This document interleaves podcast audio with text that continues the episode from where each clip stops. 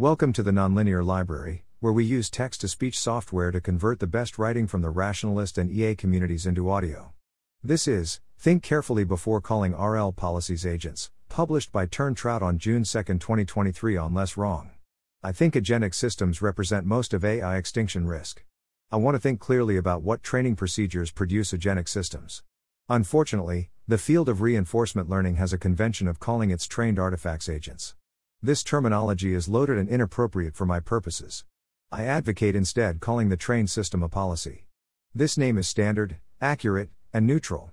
Don't assume the conclusion by calling a policy an agent.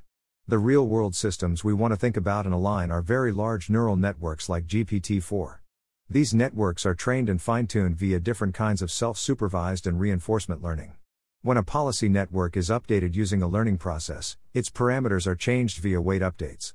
Eventually, the process ends, assuming no online learning for simplicity.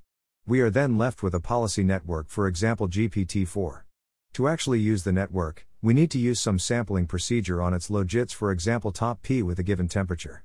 Once we fix the policy network and sampling procedure, we get a mapping from observations, for example sequences of tokens like I, love, dogs, to probability distributions over outputs, for example tokens.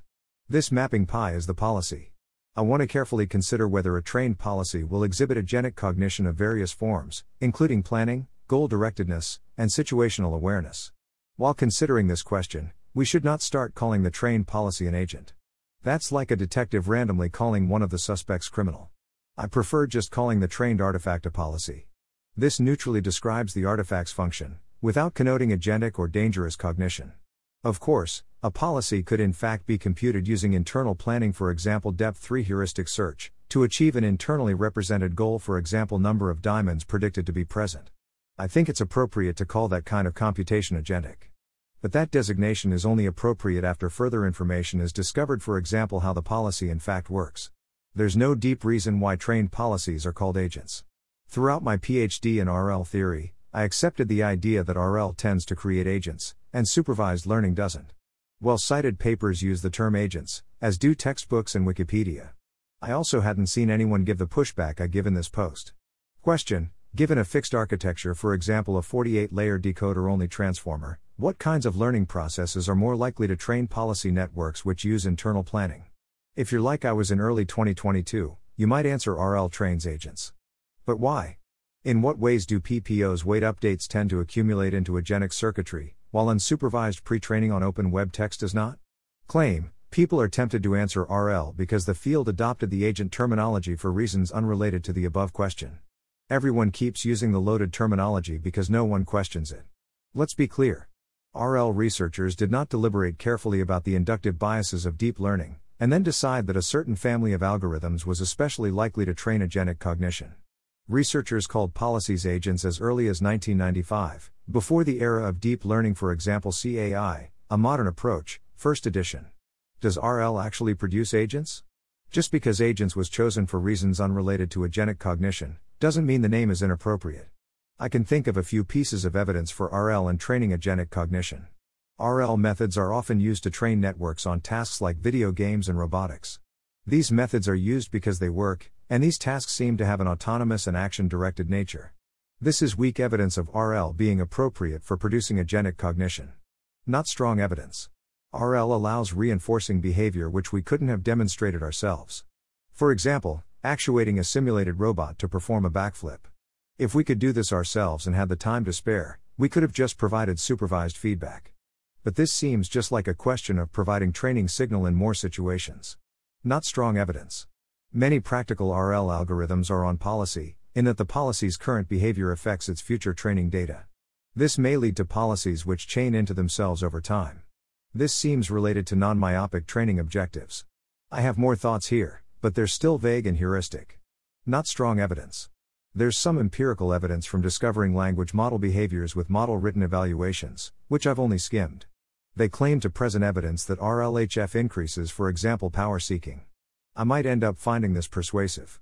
Overall, I do lean towards RL as a way of tying together pre trained cognition into agentic goal pursuit. I don't think this conclusion is slam dunk or automatic, and don't currently think RL is much more dangerous than other ways of computing weight updates. I'm still trying to roll back the invalid updates I made due to the RL field's inappropriate agents terminology.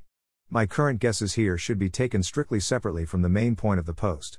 Conclusions Use neutral, non loaded terminology like policy instead of agent. Unless you have specific reason to think the policy is agentic. Yes, it'll be hard to kick the habit. I've been working on it for about a month. Strongly downweight the memes around RL creating agents. RLHF boosts agentic cognition seems like a contingent empirical fact, and not trivially deducible from PPO as an RL algorithm. Even if RLHF in fact boosts agentic cognition, you've probably overupdated towards this conclusion due to loaded terminology. However, only using unsupervised pre training doesn't mean you're safe. E.g., base GPT 5 can totally seek power, whether or not some humans researchers in the 1970s decided to call their trained artifacts agents or not. Thanks to Aryan Bhatt for clarifying the distinction between policies and policy networks. Appendix Other bad RL terminology. Reward, bad, greater than reinforcement, better. Reward has absurd and inappropriate pleasurable connotations which suggest that the agent policy will seek out this rewarding quantity. Who could resist? I recently wrote. As I pointed out, and reward is not the optimization target, reward functions serve the mechanistic function of providing policy gradients. I don't think that reward functions are a good formalism for talking about goals in the above regime. I think alluding to them as goals invites muddy thinking, both in ourselves and in junior researchers. I will now explain why I think so. There are reward functions, a bad name, in my opinion, which, in common practice, facilitate the reinforcement learning process via policy gradients, for example, reinforce or even actor critic approaches like PPO, via the advantage equation. I provisionally advocate calling these reinforcement functions instead. This name is more accurate and also avoids the absurd pleasurable connotations of reward. The downside is that reinforcement function is non standard and must be explained. Personally, I think this is often worth the cost. I advocate maintaining strict terminological boundaries between two different parts of the learning process. The reinforcement learning training process is facilitated by scalar signals from a reinforcement function. This is not a goal. This is a tool which helps update the policy. The trained policy network may be well described as having certain internally represented objectives. These are goals. For example, given a certain activation is sufficiently positive in a convolutional policy network, the network navigates to that part of the maze. I'd call that a partial encoding of a goal in the network. The network may make decisions in order to maximize the summed over time discounted reinforcement. Or it may make decisions in some other way. For example, I think that human values are not well described as reinforcement optimization, nor are the maze solving policies from the goal misgeneralization paper. Referring to reinforcement functions as goals blurs this conceptual boundary. While I expect you to correctly reason about this issue if brought up explicitly, often this question is not brought up explicitly. E.g., hearing a colleague say reward function may trigger learned connotations of that's representing the intended goal and reward as desirable, which subconsciously guide your expectations towards the AI optimizes for the reward function. Even if, in fact, AIs do tend to optimize for their reward functions, these ingrained goal related connotations inappropriately influence one's reasoning process. Separating these concerns helps me think more clearly about RL. Optimal policy, greater than reinforcement maximizing policy. Saying optimal makes the policy sound good and smart, and suggests that the reinforcement function is something which should be optimized over. As I discussed in the reward subsection, that's muddying and misleading. In my internal language, optimal policy translates to reinforcement maximizing policy.